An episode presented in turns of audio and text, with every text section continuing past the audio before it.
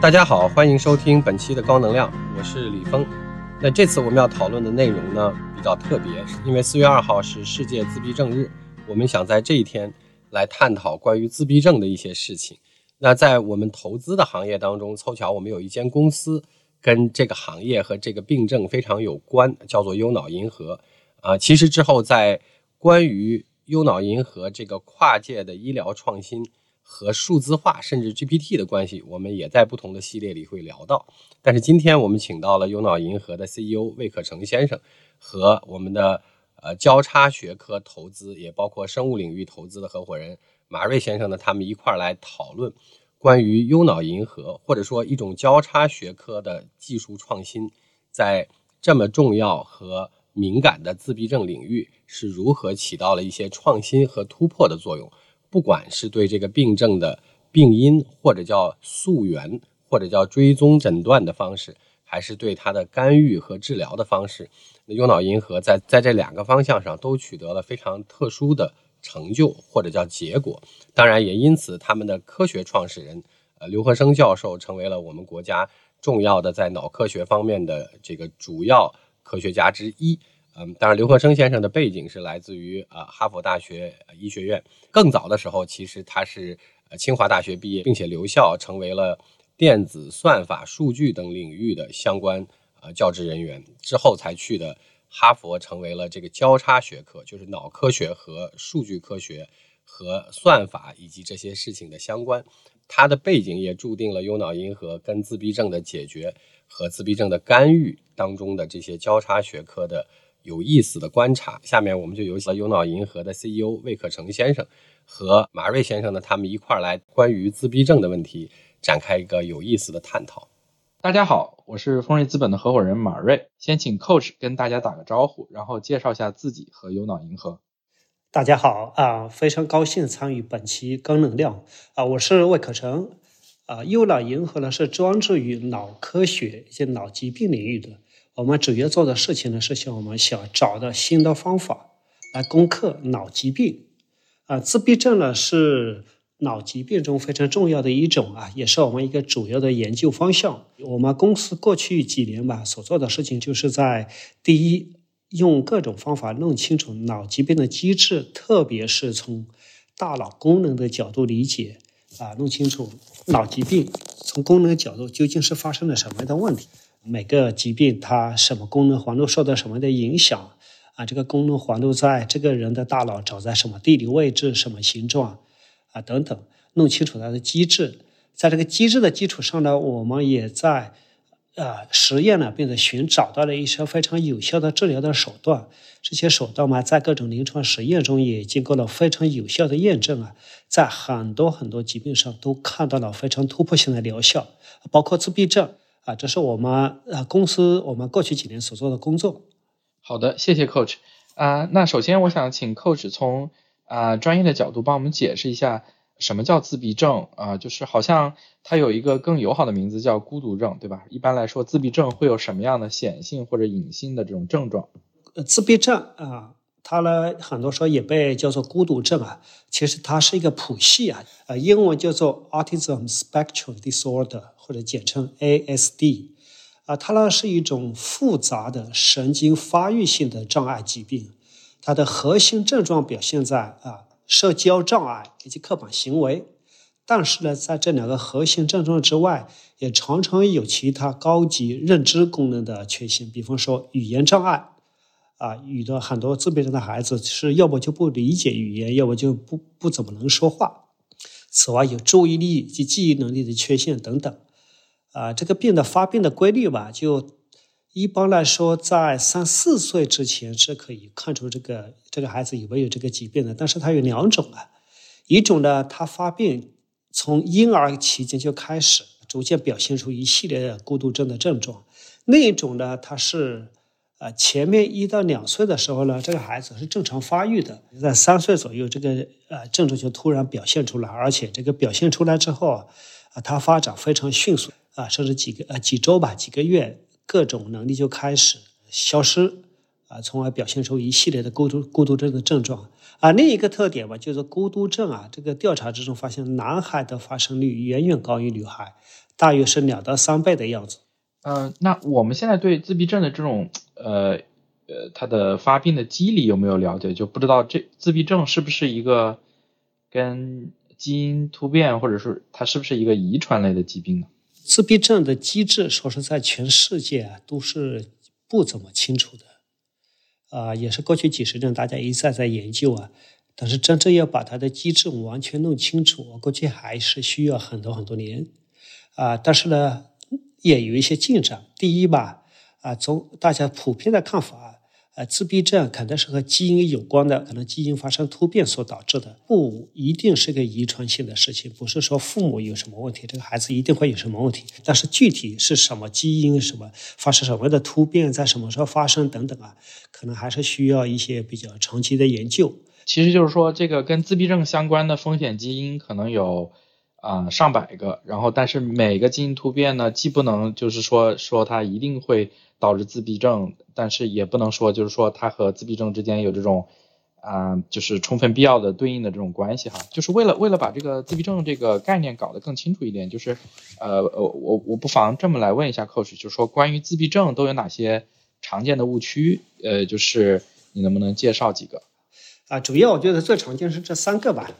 啊，第一个，很多人认为自闭症是一种罕见病，就是认为它发病率几率非常低啊。所以很多人觉得这个可能和啊和大家没什么关系啊，或者是概率特别低。其实呢，这个看法不太对。自闭症的发病几率其实呢，比我们想象的可能远远要高。在美国的统计是大约在每四十四个孩子的之中会有一个孩子得自闭症啊，所以这个个概率吧是百分之二点二七，是非常非常高的啊。最近这几年的统计发现，这概率可能比这个更高。中国的调查统计认为啊，就是中国啊，这个孤独症发病几率是百分之一点一八，刚好在美国的一半。中国目前对这个疾病的这个调查这个统计吧，可能还没有达到像美国社会那么普及的程度。我们认为，在全球吧，这个发病概率大概应该是一致的，所以总体来说，应该是在百分之二到三之间。所其实一种很常见的疾病，这是第一个误区。啊，第二个误区吧，就是因为大家也可能也看过一些关于孤独症患者的电影啊，比方非常著名的一个电影叫做《啊 Raymond 雨人》啊，对对吧？那那个电影嘛，其实那个电影嘛，其实是孤独症可能第一次进入大众视野。从这些电影吧，大家可能有这个误区，认为孤独症的孩子啊，或者人就他可能是天才人物，在某一方面有什么特殊才能啊，所以这种人叫做高功能的孤独症患者。但其实呢，高功能的孤独症患者只是占极少数的比例，绝大多数的孤独症的患者的智力水平是明显低于正常值，啊，甚至超过这百分之五十吧，他的 IQ 可能在七八十以下，就是 IQ 非常非常低了。啊，第三个误区吧，就是大家很多人认为，可能认为孤独症是一种精神的疾病，是有受环境影响导致的。其实呢，它是一种神经发育性的疾病。没有任何证据显示是和环境相关的，它从机制角度，其实呢是一个基因导致的问题，所以这是我们常见的三个误区吧。那我想问一下 Coach，就是说这个自闭症的患者主要集中在什么年龄的人群？然后啊，他们有什么共通的特征吗？啊，自闭症患其实各个年龄段都有啊。一般来说是基因所导致的吧？大家认为生下来可能这个病就已经注定存在了，对这些患者来说，只不过有的。它是表现的是在一两岁就表现出来了啊，有的呢可能是三岁三岁之后才表现出来，但是这这些人在成长之中嘛，这个疾病是呃终身存在的，所以这个年龄分布吧，比方说在北京啊，六岁以下的自闭症的孩子大约是三万左右，而每年还会增加数千啊，但是呢，六岁以上的这自闭症患者一样存在。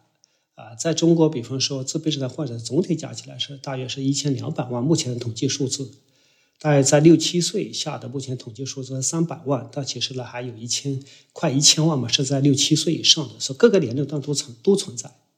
现在的这个发病率和以前相比是增加了嘛？虽然我们这个医疗技术不断在发展，但是自闭症为什么这么难以攻克呢？呃，发病率呢确实是叫做增加了。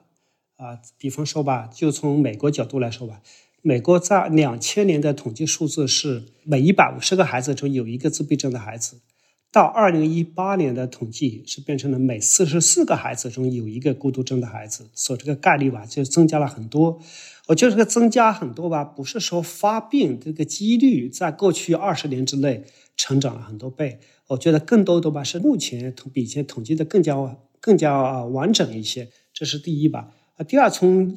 医疗的角度吧，就是过去几十年啊，其实一直有各种研究，但是呢，确实啊，从医疗医治的角度，没有太多的临床的进展。这个事情为什么这么困难呢？核心原因，因为还是它是一个复杂的啊大脑疾病，它是大大脑内部，其实呢，我们能看到是好几种不同的功能都出现了问题。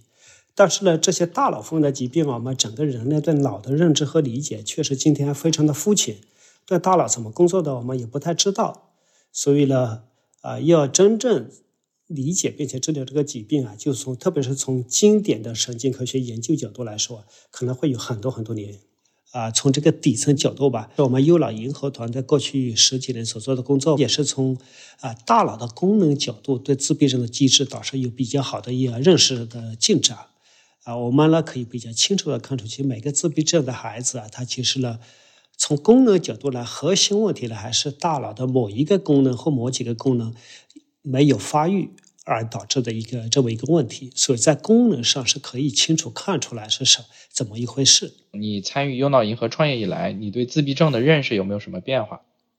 啊，我确实对自闭症认识也有很多，也有好几方面大的变化啊。第一个变化吧，我觉得就是这个。自闭症这个群体啊，啊，它发病的几率比我想象要大，但是最大的变化呢，就是我以前是没有清楚的意识到，就是所谓的低功能自闭症的这个人群的比例啊。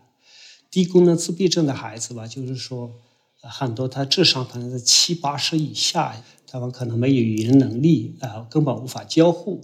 啊。这这部分患者吧，家庭可能是最困难、最有挑战的家庭。这个家庭的比例啊，其实非常的高，比我想象高得多。这个家庭的比例可能在自闭症人群中占的比例是超过百分之五十，这个是让我非常震撼的。以前我都没有知道这个事情。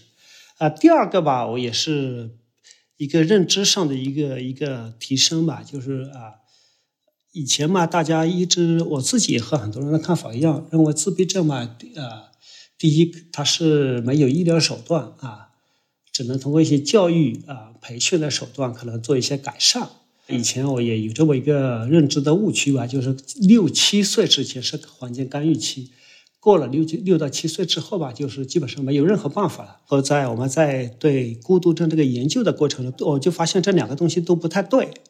啊，第一吧，就是做吧，像优老所做的工作，其实呢，我们所做的优点疗法，其实就是一个非常有效的医疗手段，只不过呢，现在还没有被普遍的推广。啊，第二，所谓的黄金干预期啊，它的真正的含义就是越早干预越好，但不是说六到八岁之后就没有任何办法了，其实还是有办法的。比方说，在我们优老银和，我们所治治疗的自闭症患者有十七岁的，有二十岁的，三四十岁的都有，也都能起到很好的效果。比方我们治疗一个二十一个二十岁出头的一个患者，他在治疗之前呢，他是需要全天送到。托管机构每天早晨父母把他送到一个机构，然后晚上把他接回来，只能这样，对吧？干预治疗完之后就开始上班了，找了一份工作，每天自己能够坐车去上班，啊，然后下班自己回来，所以已经回归社会了。这是有这样的例子啊，就是说这些这些患者吧是有可能得到非常大的改善，有一部分是有可能，比如说回归社会。呃，开始工作等等，这是有可能的。但是那个角度啊，也肯定不会是说每个患者都有这么好的效果啊。但是总体来说，我觉得大对大部分患者吧，我觉得还是会有比较明显的改善啊。这个每个改善其实对生活上都是非常有意义的。比方说，我们有其他的患者，比方说大龄的，比方快二十来岁的，以前呢是听不懂语言的，经过干预之后能听懂语言，这就是一个巨大的进步，对吧？以前嘛，可能无法没有任何交互，现在他能够用文字或者用一些简单的这个这个语音发音来做交流，这也本身也是一非常、非常非常大的改善。因为有了这些改善之后，对整个家庭啊，是各种压力是一个巨大的减轻，等等。所以我觉得对大龄的患者，我觉得第一不要放弃啊。我觉得是随着我们今天医疗手段的进步、科技的进步啊，是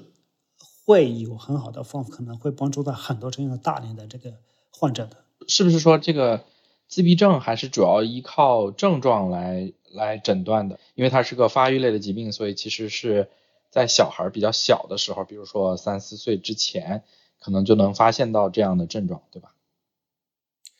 对对，是的。就目前吧，全世界对自闭症的诊断也是没有非常非常好的方法啊。目前大家普遍使用的方法吧，还是通过行为呃症状表现来来做这个诊断。一般是观察这个孩子的行为，以及对一些呃外界一些问题啊一些。啊，医生的一些提问或者医生的交互的反应，从而做出这么一个诊断。从及早干预、及早发现角度来说吧，就是啊，家长其实都很关心的事情。比方说，在小时候怎么样能看出什么样的问题了，然后就应该去看医生，应该做诊断。最核心一些问题吧，就做的就是一些刻板行为以及语言发育的障碍这两个角度吧。比方说。如果孩子过了一岁多，甚至两岁啊，有的甚至三岁还不太不说话，或者是不怎么听理解语言的话，这个我相信作为家长，大家都会非常焦虑，会非常担心的。啊，这种事情呢，有可能是和孤独症有关，但是也有可能是孤独症无关的。但是呢，有孤独症的孩子往往会有这么一个症状，就是说语言发育角度可能会有明显的呃迟缓。或者是根本就语言能力发展不起来，这是一种啊行为。第二种行为就是刻板行为或者社交行为，比方这个孩子，他就是从来不和其他孩子交互，对吧？他没有这个社交这种意识，啊，就是和人的这个正常的交流吧，啊，感觉不存在。如果发现这种行为的话，那有可能是和孤独症有关的事情，所以呢，尽量早的去看看医生，做一个诊断。现在医院就是诊断自闭症的时候，他是他是用这种基本上是基于症状的，是他是会用量表吗？还是说基本上是根据医生的经验来诊断？目前诊断的方法吧，其实主要是根据医生的经验以及量表啊。主流的评估方法啊，一般还是以量表为主吧。啊，比较常用的量表吧，比方有一种叫做孤独症筛查量表。啊，有比方说社会反应量表量表啊，啊，social responsiveness scale，啊，有一种叫做孤独症儿童行为量表，呃，autism behavior checklist，啊，简称 ABC，还有一种吧叫做孤独症诊断观察观察量表，，autism diagnostic observation schedule，啊，ADOS，啊，这个 ADOS 吧，可能是用的最广的之一吧。此外，还有一些其他量表，比方说。儿童孤独症评定量表 （Childhood Autism Rating Scale） 以及交往和交流障碍诊断访谈量表等等啊啊！但是具体到具体的医院和医生做诊断啊，肯定也和这个医生的经验有关，因为这个量表还本身是一个死的东西吧，对吧？所以还得和医医生的经验有关。所以目前主流方法还是靠这个行为，通过量表来做评估。因为确实自闭症可能是一个谱系嘛，就是谱系的病症，所以它其实分成可能非常多的亚型，然后可能每个亚型都不一样，然后用一套笼统的量表呢，本身就不一定特别的客观和准确。然后另外在临床诊断的时候，其实啊主要还是依赖医生的这种临床的经验吧。以前这个呃自闭症大概是怎么治疗的？然后。现在都有哪些治疗手段？效果和以前相比怎么样？就是也也也有人提到说，现在国内孤独症治疗确实存在着所谓的乱象吧，就是好像也有人用，比如说干细胞移植啊、粪菌移植啊，然后呃也也有很多其他的疗法，比如说这个呃经颅的磁刺激啊、脑电的疗法呀、打针、吃药、神经营养素。就是这些治疗当中，哪些是真的有效的？啊，就孤独症，孤独症的治疗吧，说实在，确实是一个世界难题啊。啊，对医院来说，目前大部分医院是只做诊断，不能做治疗的，因为没有没有什么特别啊，大家公公认的医疗手段。啊，现在大家过去几十年吧，到现在大家普遍接受的、公认的这个手段，就是一些教育康复的手段。目前主要做法还是社会上的一些呃康复机构或者教特殊教育机构，通过教育的手段来帮助这个孩子在某些方面可能有些能力的提升嘛。啊，这种手段在一定程度会有一些的帮助，但是呢，因为它是一个疾病啊，所以它真正治疗这个疾病，我觉得啊，它是很困难，但是可能会在某些方面有些改善。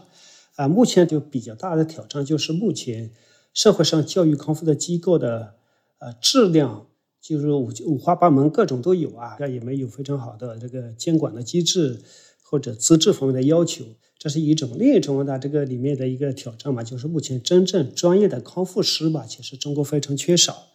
啊，整个中国专业的康复师加起来，好像就是拿的证书也就几万名，所以这个数量是非常非常少的，啊，所以这是整个社会上目前一个一个比较大挑战。此外，最近几年，就像刚才啊，刚才马瑞总所提的，也有一些其他的手段，有很多人在做实验，比如说刚才所说的干细胞啊，啊，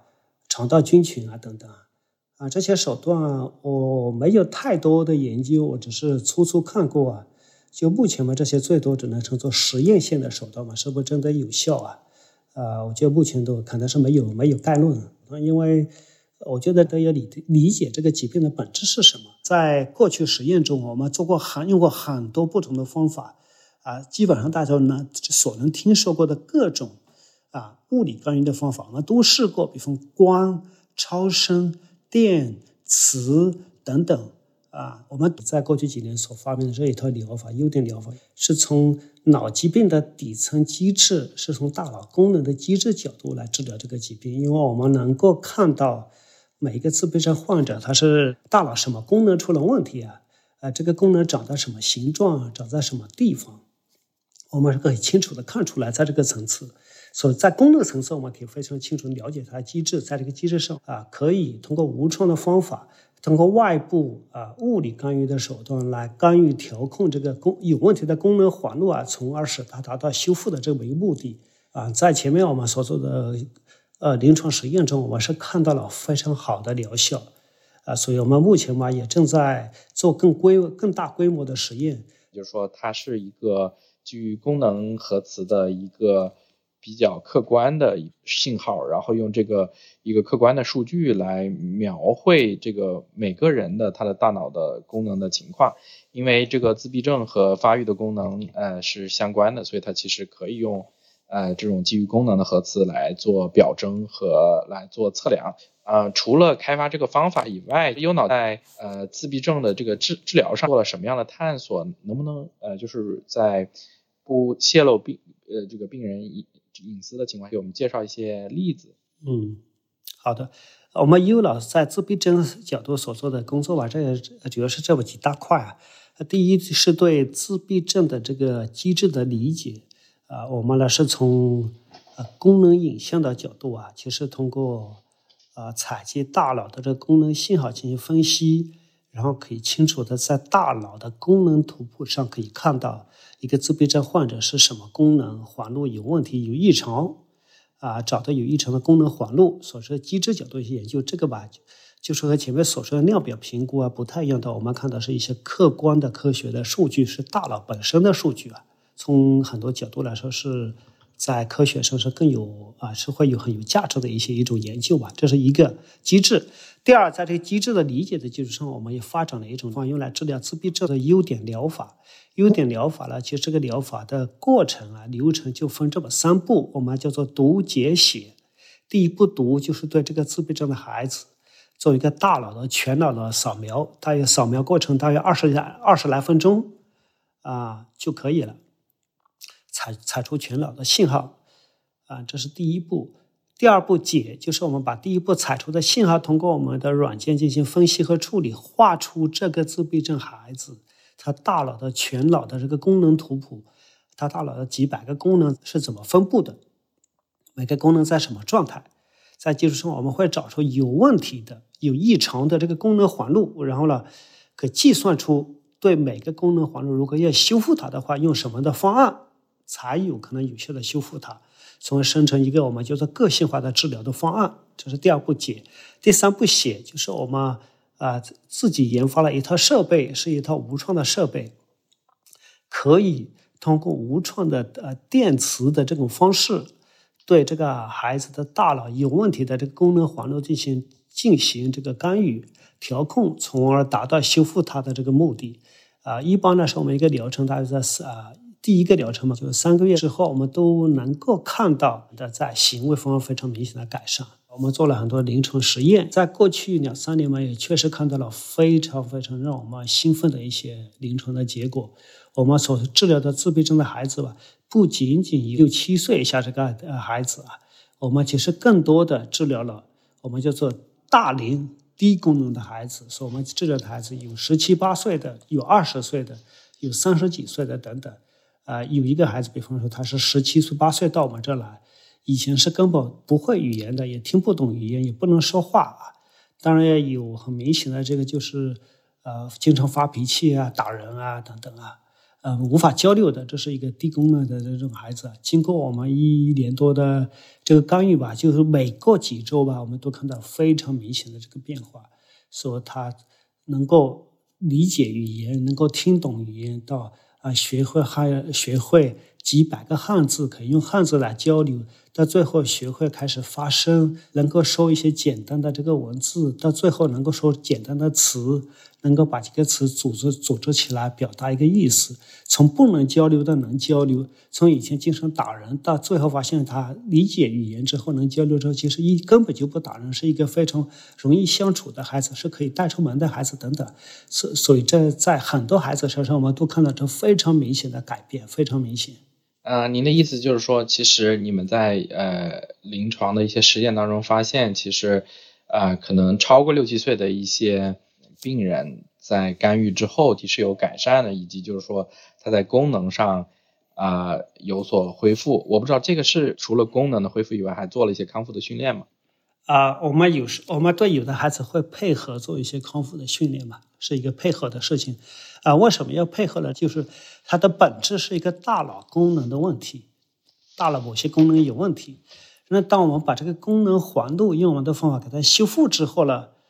这个孩子他还得学习要把这个功能给用起来，才能真正变成有用的一个功能嘛。比方说，这个孩子他本身不会说话的。我们会辅助一些训练，教他说话，教他认字，从而他可以把这个语言功能真正掌握起来，变成他能用的一种功能啊。所以每个孩子，我们根据他所治疗的这个功能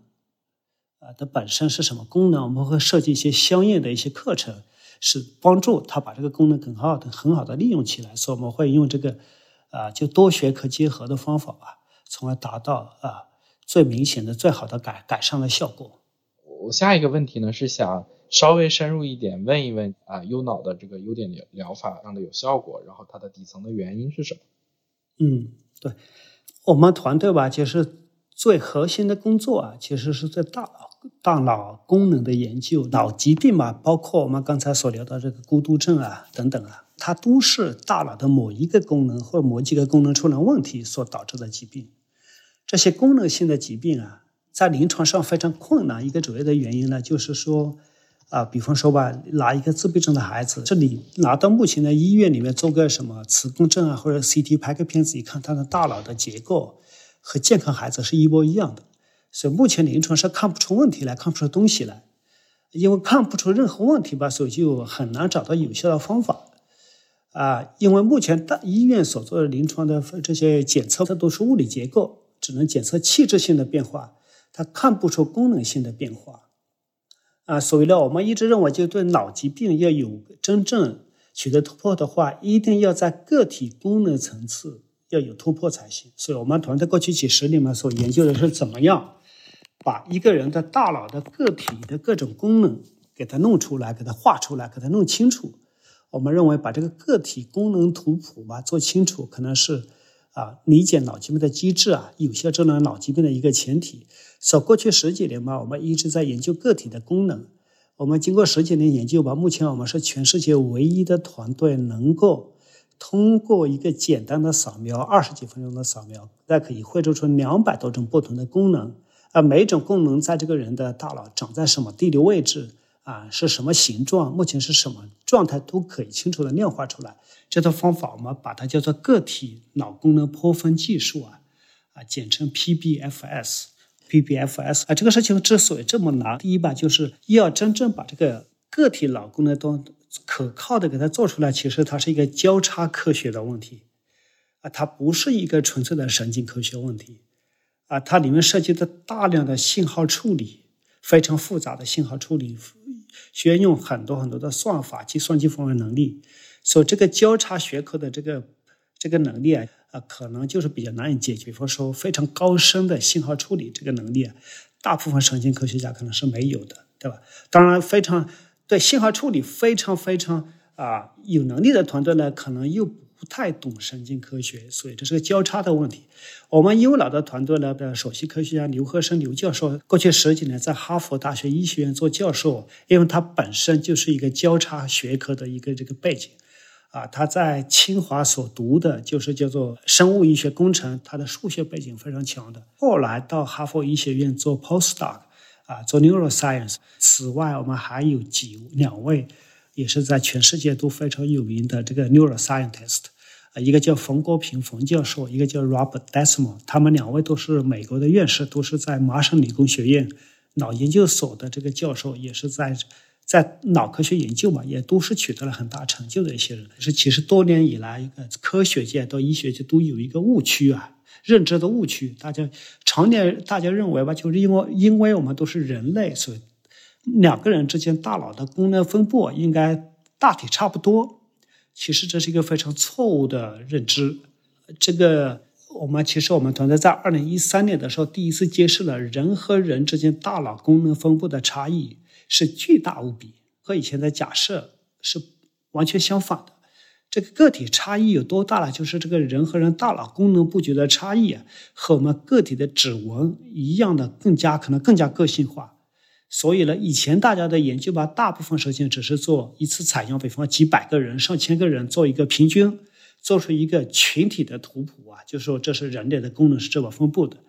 但是大家想一下就可以知道，比方说我采样一千个人的指纹，做一个平均，做这个平均指纹，是和任何一个个体的指纹是没有关系的，是没有任何意义的。在大脑功能研究前面几十年嘛，一直走的是某一个误区啊，走的这个某一个误区。所以这个是我们在一三年的时候已经证明了，就个体功能分布的差异。在这基础上，我们在二零一五年嘛，是全球第一次画出了一个个体的脑功能网络。当时这个图吧，是画的还是比较，啊，不是那么细，就是只是画的全脑十几个功能网络。但是呢，已经是这个领域一个非常大的突破了。啊，哈佛医学院特意发了个评论文章，说这是一个啊神经影像学的一个转折点。当然，从一五年到今天嘛，已经过去很多年了。我们这个方法技术也发生了很多很多的继续的迭代，所以在我们现在已经很方便的，可以通过一二十来分钟扫描，可以画出全脑两百多个不同功能。对每个功能，我们都能做到准确的定位啊，并且量化。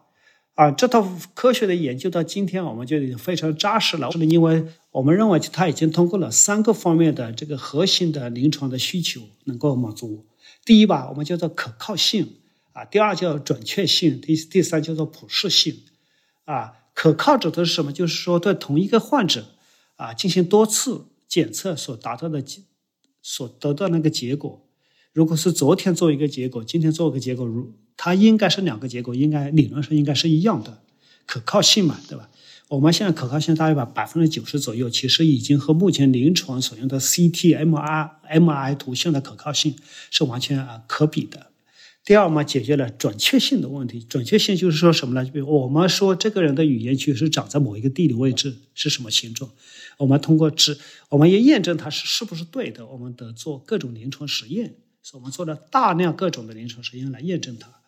啊，第三就是普适性。啊，就说我们这套方法 PBFS 啊，不仅仅对大人要对，对小孩要对，对东方人、西方人、男人、女人、健康人、病人各种不同的病人，包括啊，比方说老年痴呆的患者、孤独症的患者、抑郁症的患者、帕金森，以及啊各种啊，甚至大脑出现出现严重变形的患者啊，或者大脑被切掉一块的患者等等啊。出现严重损伤的患者都能够对这样，只有这些都满足，才有可能在临床上用起来。所以，我们经过十几年迭代了，也做了上万例的各种验证，做了大量的临床实验之后，我们认为这个方法已经可以非常准确、非常可靠、非常普适了，已经达到临床的需求。特别是以 PBF 啊 PBFS 为基础的优点疗法，在各种脑疾病的干预上，我们都在临床科研中看到了非常非常突破性的疗效。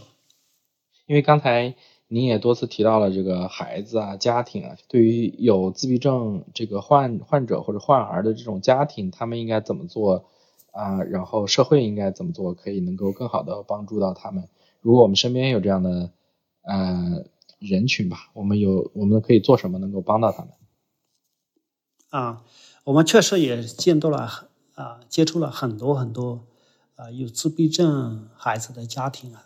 啊，也正在看到各种各样的情况。啊，总体来说，说在家里有个自闭症的孩子，特别是如果说低功能自闭症孩子的话，是一个非常有挑战性的事情。啊，对父母双方、对家庭都是一个非常大的挑战。这里面我觉得比较重要是这么一些吧。啊，我是建议大家对总体要基于对这个疾病，大家有一个正确的认识。第一吧，我觉得就是这个孤独症啊。第一，它是一种发神经发育的障碍，它不是家长的过错造成的，啊，它这个发生是和基因有关的，一是基因的突变导致的，而不是说由于比方家庭教育方式导致的。所以，第一吧，家长们不要对这个孩子发生了疾病抱着这个内疚，或者是因为自己过错而导致的，这是第一吧。啊，第二的话。如果发现了这种疾病，早点干预，早点学，这样的话可能会更好的让孩子在早期如果有改善的话，他能够更好的学习到这个孩子一生中需要的这个各种各样的技能，对他的成长发育有好处。如果说因为某种原因原因嘛，错过了以前的传统看法是认为啊，过了六七岁之后就没没什么办法了，其实这个不对啊，错过了大家所认为的环环境干预期。也是有方法的啊，比方说六岁之后、十岁、二十岁、三十四十岁啊，这个患者我们都治疗过，都能够取得很好的效果。因为这个核心嘛，大脑是可塑的，叫做 neuroplasticity。所以，即使是错过了所谓的黄金干预期吧，大家也不要失望。我觉得还是有方法的啊，以后这个方法只会越来越普及。第三吧，啊。孤独症的治疗的过程嘛，总体来说比较长的，需要耐心和决心，所以家长需要做好这个心理的预设。啊，在这个过程中嘛，关注孩子的进步和成就啊，啊，即使在这个治疗的过程之中，他的症状也不可能是一天或者是一年之内啊完全消失的。啊，所以要关心这个进步和成就，为每个孩子所取的进步成就，哎，高兴啊，鼓舞啊。啊，这个孩子如果是采取适当的方法的，他适适当的方法的话，他是应该可以取得进步，可以取得改善的。所以对孩子给予这个鼓励和支持，啊，只要这么坚持下去，找到合适的方法的话，我们认为是可以取得很好的效果的。还要继续保持信心，继继续啊，相信未来吧。啊，从社会角度，我觉得是有有这么几个建议吧。觉得其实，在咱们中国社会啊。啊，整体从社会层次对孤独症这个疾病的认知、理解、支持，目前是不够的。我觉得我们社会是有责任把对孤独症家庭的这个支持啊，能够往前推进一步。啊，举个例子说，在中国今天，就是有孤独症的这个家庭，他的孩子，他的上学以及社会的支持提供的支持是非常非常有限。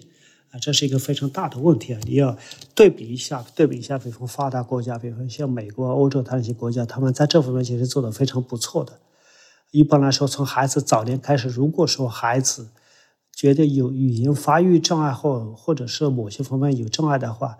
在美国大部分的地方，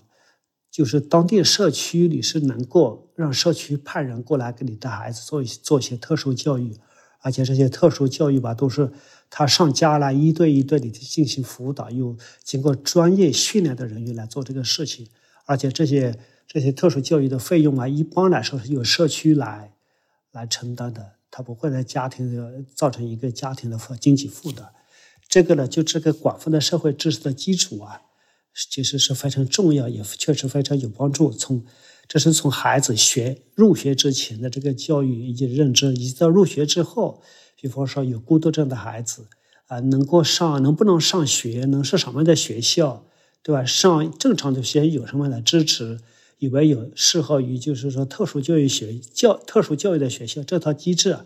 啊，在美国我觉得是还是非常不错，在中国这方面我觉得非常不够，这是咱们社会需要往前进的啊。下面我觉得下面可能五年十年，我们社会层次需要往前大力发展的一些东西。明白。呃，其实 Coach 每每次其实咱们发文章的时候，都会有很多这个呃呃，就是我们的熟人呃想要呃来尝试，比如说不不仅不管是抑郁症还是呃自闭症，就不知道我们现在在进行的呃这种公益性的康复的项目，或者说是啊。研究者发起的临床大概，呃，现在是什么样的一个情况？呃，它会适合什么样的家庭或者人群？然后，如果有人感兴趣的话，他们应该怎么，呃，跟你们取得联系呢？啊，呃，这有第一吧，就是我们有一个呃医疗机构啊，叫做优老银河诊所，是建立在海淀四季青的，啊，所以大家在网络上搜一下，应该可以找到，啊，是可以提供对自闭症。以及其他一些疾病嘛，也包括比方抑郁症啊，甚至脑瘫等等一些干预手段啊。同时吧，就以这个优老银河诊所为基础，我们也在同时开展啊，持续的开展一些公益性的一些活动啊，就是通过公益的形式来帮助一些有需要的家庭啊，对自闭症等等甚至其他疾病进行进行治疗啊。这些我比方我们也和从去年开始嘛，和北京市残联。有个联合的公益项目，就是专门针对自闭症家庭的，所以大家这个这些公益项目也都在招募之中，欢迎大家和我们联系。当然，这些公益项目它有一些入组的要求啊，啊，所以这个具体是不是符符合这个公益项目的入组要求，可能的具体情况来看。但是欢迎大家和幼老银河诊所联系，然后我们会啊，具体情况咱们可以具体的商谈。啊，谢谢 Coach。其实今天我们聊到了，就是说这个。自闭症或者叫孤独症，它是一个谱系的疾病，然后它是神经类型的疾病，它是跟基因相关，而不是我们理解的这种精神类的疾病。由于它的机理特别复杂，所以大家现在没有一个确定的对它的机理的解释，我们也很难就是说告诉大家，就是说某个具体的基因导致的呃这个自闭自闭症，然后。可能针对一些风险基因，它对应的人群的这个比例也并没有那么高。那呃，所以优脑就用呃呃从宏观的层面，从这个脑功能的角度来研究自闭症。然后像 Coach 刚才提到的，呃，用 PBFS 这样的方法，在个体水平能够去划分呃剖分每个每个人的他的大脑的功能区和他的功能。呃，那那。呃，右脑也对这种自闭症啊的患者，呃，采采取了优点疗法进行治疗呢。呃，到现在为止呢，这个效果是非常的不错。感谢 Coach 的分享，也感谢大家收听本期的高能量啊，谢谢大家，再见。